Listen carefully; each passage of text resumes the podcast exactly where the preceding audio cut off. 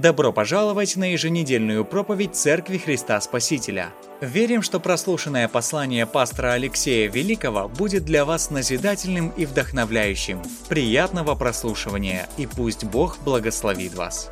Больше информации о церкви вы сможете найти в наших социальных сетях Тираспол Church. Добрый день, дорогие друзья! Я рад приветствовать вас в собрании Церкви Христа Спасителя на Великом Дне Благодарения.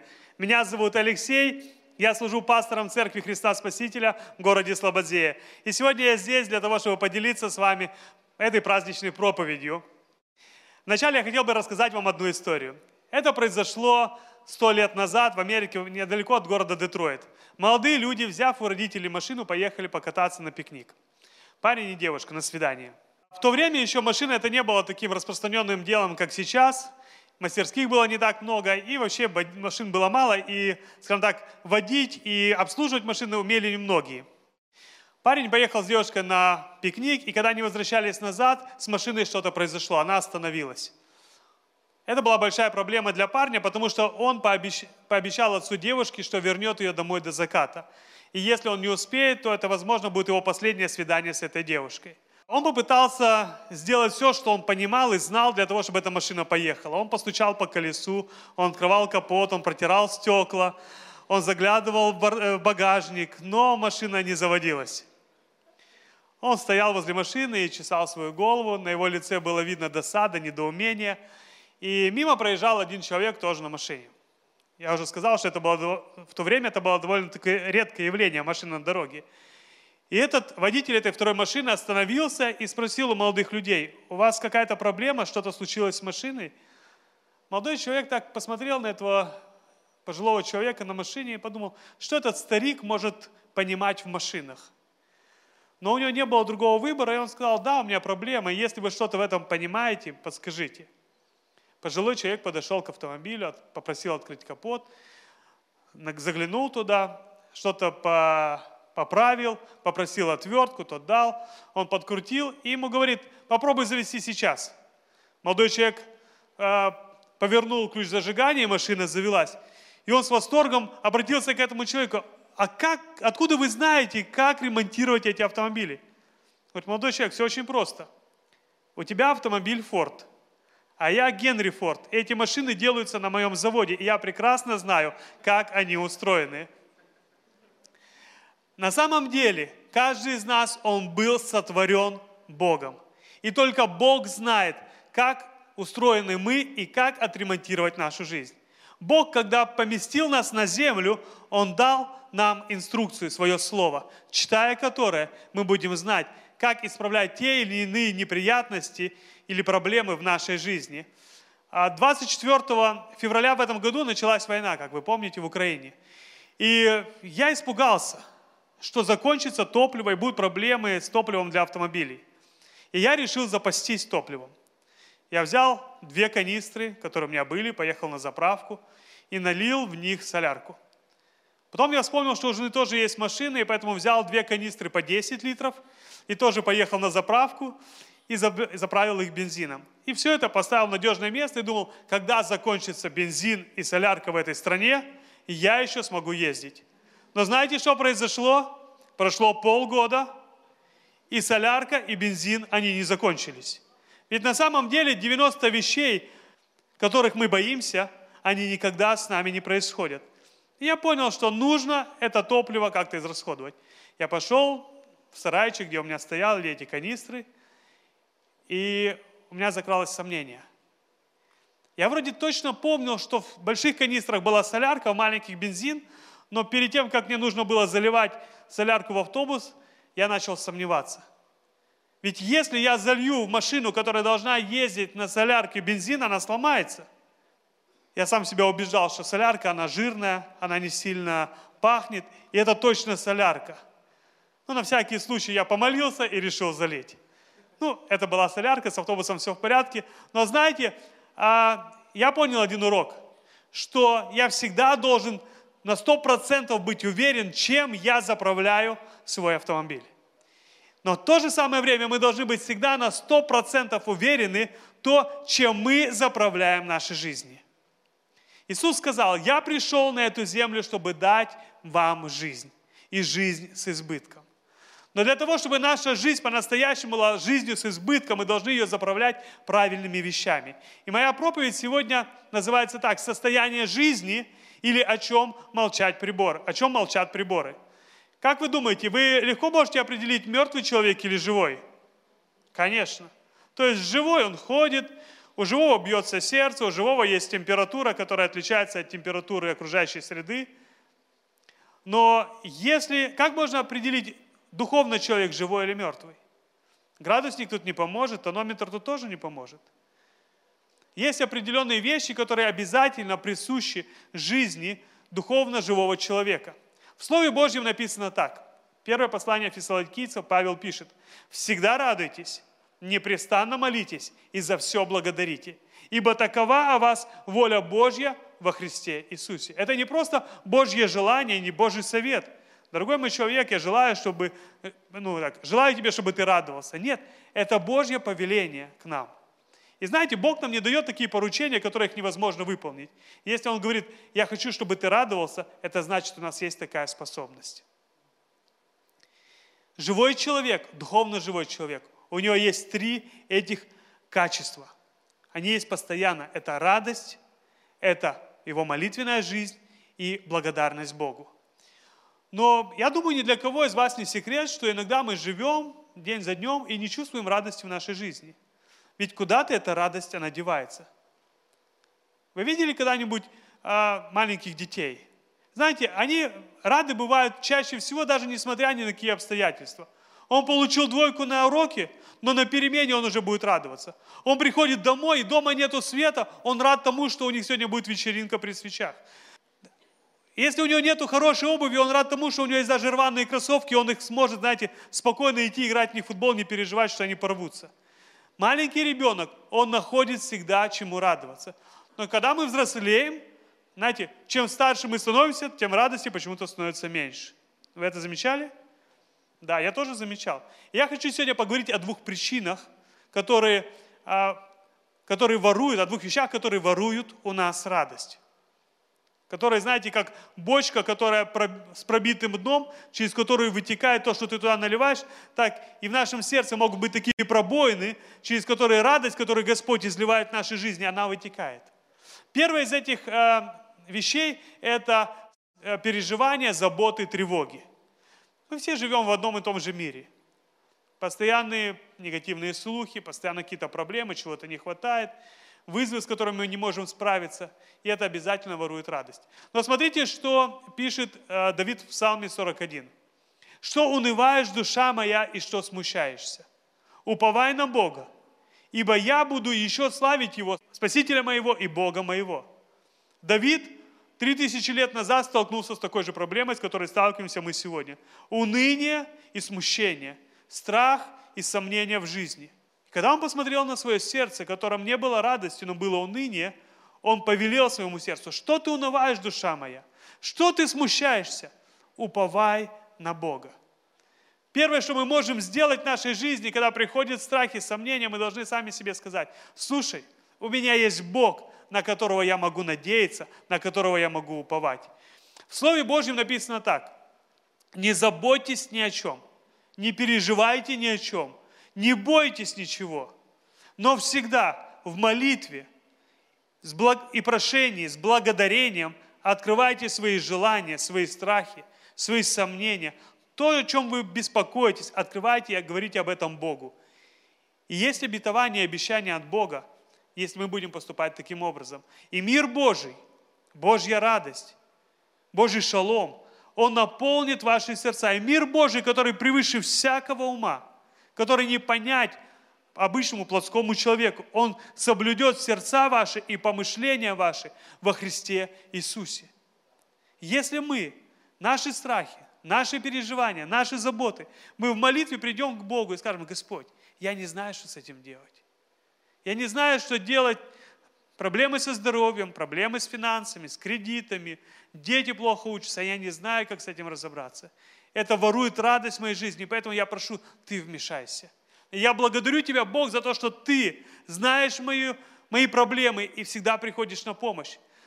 В книге Иеремии в 33 главе 3 стихе написано так, такое обещание. «Воззови ко мне, — говорит Господь, — и я отвечу тебе. Покажу тебе великое и недоступное, чего ты не знаешь». Сам Бог обещает тебе, дорогой мой человек, мой брат, сестра и гость, воззови ко мне, и я отвечу. Покажу тебе великое и недоступное, то, о чем ты даже сегодня не можешь помышлять. В первом послании Петра написано так. «Все заботы ваши возложите на Него, на Иисуса, ибо Он печется, заботится о вас, переживает за вас. Он знает, что вам нужно. Все заботы мы можем возложить на Него. На этой картине нарисован, знаете, так, человек, похожий на Иисуса, он несет чемоданы. Я когда увидел эту картину, я понял, что, знаете, когда я отдаю свои проблемы Ему, с которыми я не могу справиться, Он берет их и помогает мне нести, потому что Он верен своему Слову. Он говорит, возложи, ты не можешь с этим справиться, отдай это мне. Я Бог, я смогу, я разберусь. Я это смогу с этим разобраться и донести куда нужно. Знаете, иногда я видел на вокзале часто людей, которые, а, у них один человек и четыре чемодана. Знаете, что они делают? Они называются метод челнока. Он несет два чемодана туда, возвращается, и такие несчастные люди до тех пор, пока нужно занести за угол, знаете, эти чемоданы.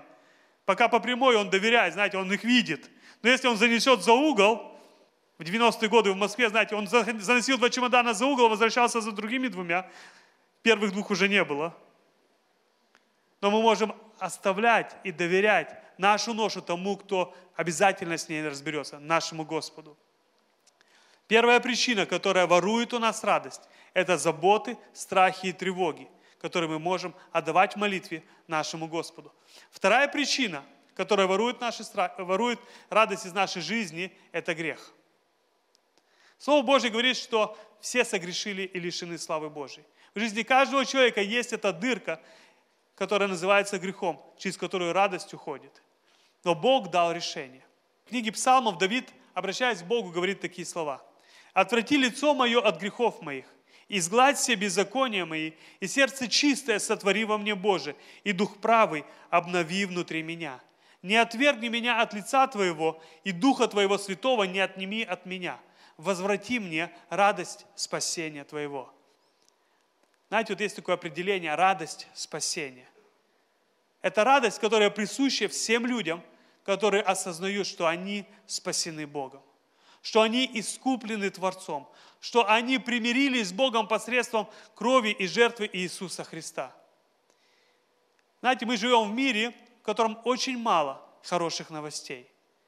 Включаешь телевизор, надежде, что там скажут сегодня что-то хорошее, а там говорят, извините, друзья, сегодня хороших новостей нет. Думаешь, может быть, в Телеграме, знаете, в интернете, в Телеграм-канал какой-то скажет что-то хорошее. Хороших новостей нет. Ни Вайбер, ни интернет, ни Ютуб, везде одни плохие новости. Но есть такое старое и красивое греческое слово – Евангелие. Евангелие, которое переводится как «хорошая новость» или «радостная весть». И это Евангелие, оно звучит на земле уже две тысячи лет. И это хорошая новость о том, что Бог полюбил людей. Бог желает, примириться с каждым человеком, который живет на этой земле. И для того, чтобы примирить человека с собой и удалить грехи человека из его жизни, Он посылает на эту землю своего Сына, Иисуса Христа, который пришел 2000 лет назад на эту землю. Он жил для того, чтобы показать нам пример, как нужно жить. Будучи абсолютно безгрешным, ему пришлось умереть, взяв на себя грехи всех людей, твои и мои – Слово Божье говорит, что без пролития крови невозможно прощение грехов. Но Бог не хотел, чтобы умирали за наши грехи мы. Он допустил умереть своему Сыну, для того, чтобы ты и я сегодня могли жить. Божий Сын Иисус Христос был распят на Голгофе, Он умер, но Он воскрес на третий день, для того, чтобы сегодня быть ходатаем за нас. Иисус сказал такие слова. «Придите ко мне, все труждающиеся и обремененные, и я успокою вас. Придите ко мне все, кто измучен грехом, Придите ко мне все, кто не знает, что делать со своей жизнью. Придите ко мне все, кто запутался, пытаясь разобраться сам со своими проблемами. Придите ко мне, и я успокою вас. Иисус говорит, я стою у дверей и стучу. Кто отворит, в ту жизнь я войду и буду вечерять с Ним. Как нам открыть дверь для Иисуса? Мы делаем это через покаяние, через молитву. И дальше в послании к римлянам апостол Павел говорит, блаженны, чьи беззакония прощены и чьи грехи покрыты. Блажен. Знаете, слово блажен, это древнее слово означает радостен, счастлив человек, чьи грехи прощены и которому Господь не внемлет греха. Для того, чтобы заделать эту дырку греха в нашей жизни, через которую радость вытекает из нас, нам нужно разобраться с грехом посредством покаяния и крови Иисуса Христа. И тогда мы будем счастливы и блаженны.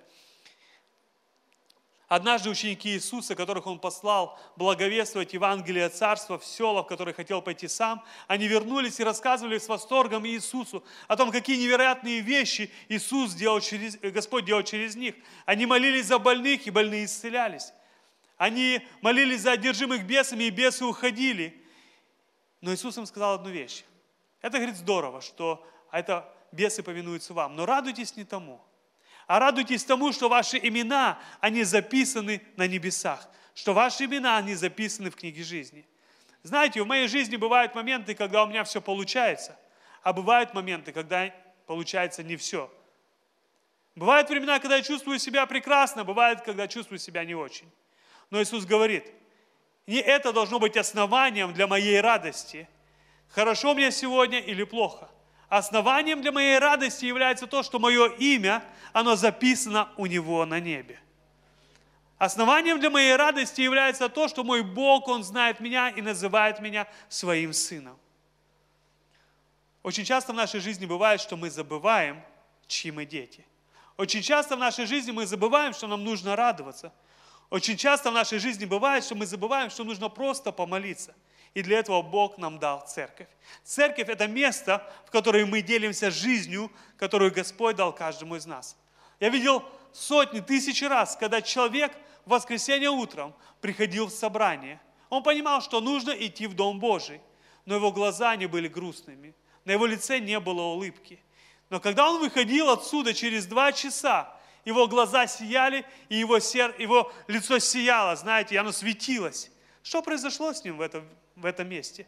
Он просто вспомнил, что есть Бог, которому можно отдать все заботы и переживания. Что есть Бог, который слышит молитвы человека, который кается в своих грехах и дает ему прощение. Что есть Бог, который способен наполнить радостью любое сердце.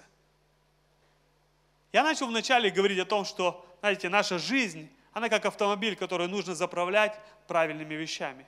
Но я думаю, что не только у меня, у каждого из нас был такой соблазн, что э, когда нужно чем-то заправить машину или что-то купить из моющих вещей каких-то домой или какой-то шампунь, и мы хотели сэкономить и купить что-то такое же хорошее, но подешевле. Если, не видно, если говорится, не видно разницы, зачем платить больше, да? И очень часто, пытаясь угнаться за дешевизной, мы покупаем некачественные, а иногда вредные вещи – и заправляем ими свой автомобиль, свой дом, иногда свою жизнь. И на следующей неделе мы начинаем серию проповедей, которая называется «Разоблачая подделки». Потому что а, Бог говорит, я хочу наполнить твою жизнь радостью, а противник людей, дьявол, говорит, тебе не нужна радость, тебе нужно быть просто веселым человеком, и ты можешь просто посмотреть Comedy Club, и тебе будет весело. Да, пока ты смотришь. Но когда это закончится, Вместо радости, которая наполняет сердце, его наполнит пустота. Есть поделки, которыми дьявол пытается наполнить нашу жизнь. Но для того, чтобы этого не произошло с нами, детьми Божьими, мы будем говорить о том, как различать подделки.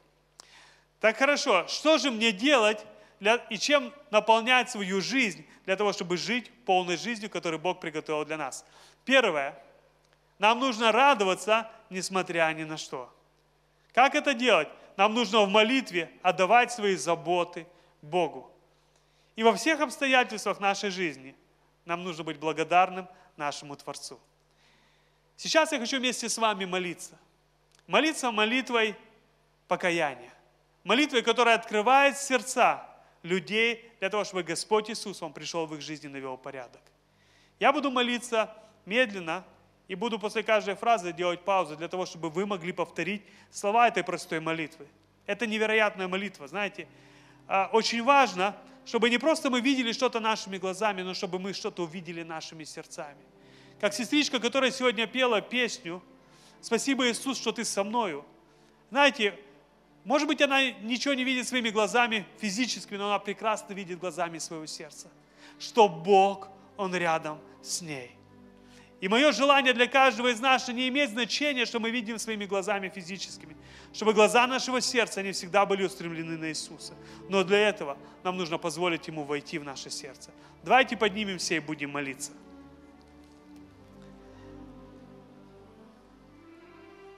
Отец Небесный, я обращаюсь к Тебе во имя Сына Твоего Иисуса Христа.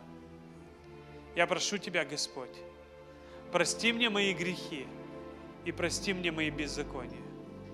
Я верю, что Иисус Христос, Божий Сын, Он умер за меня и воскрес для моего оправдания. И я сегодня называю Иисуса Христа моим Богом и моим Спасителем. Я прошу Тебя, Господь, научи меня, как мне жить, исполняя Твою волю. Дух Святой, я прошу Тебя, дай мне Твою силу жить на этой земле, исполняя волю моего Отца. И я благодарю Тебя, Господь, за ответ. Я молился во имя Иисуса Христа. Аминь. И Слово Божье говорит, что сейчас, когда вы сказали «Аминь», Иисус Христос вошел в ваше сердце, и на небесах, знаете, началась невероятная радость, потому что сотни людей в этом городе, они познали, что Господь есть Бог, и они обрели спасение. Спасибо, что прослушали послание этой недели.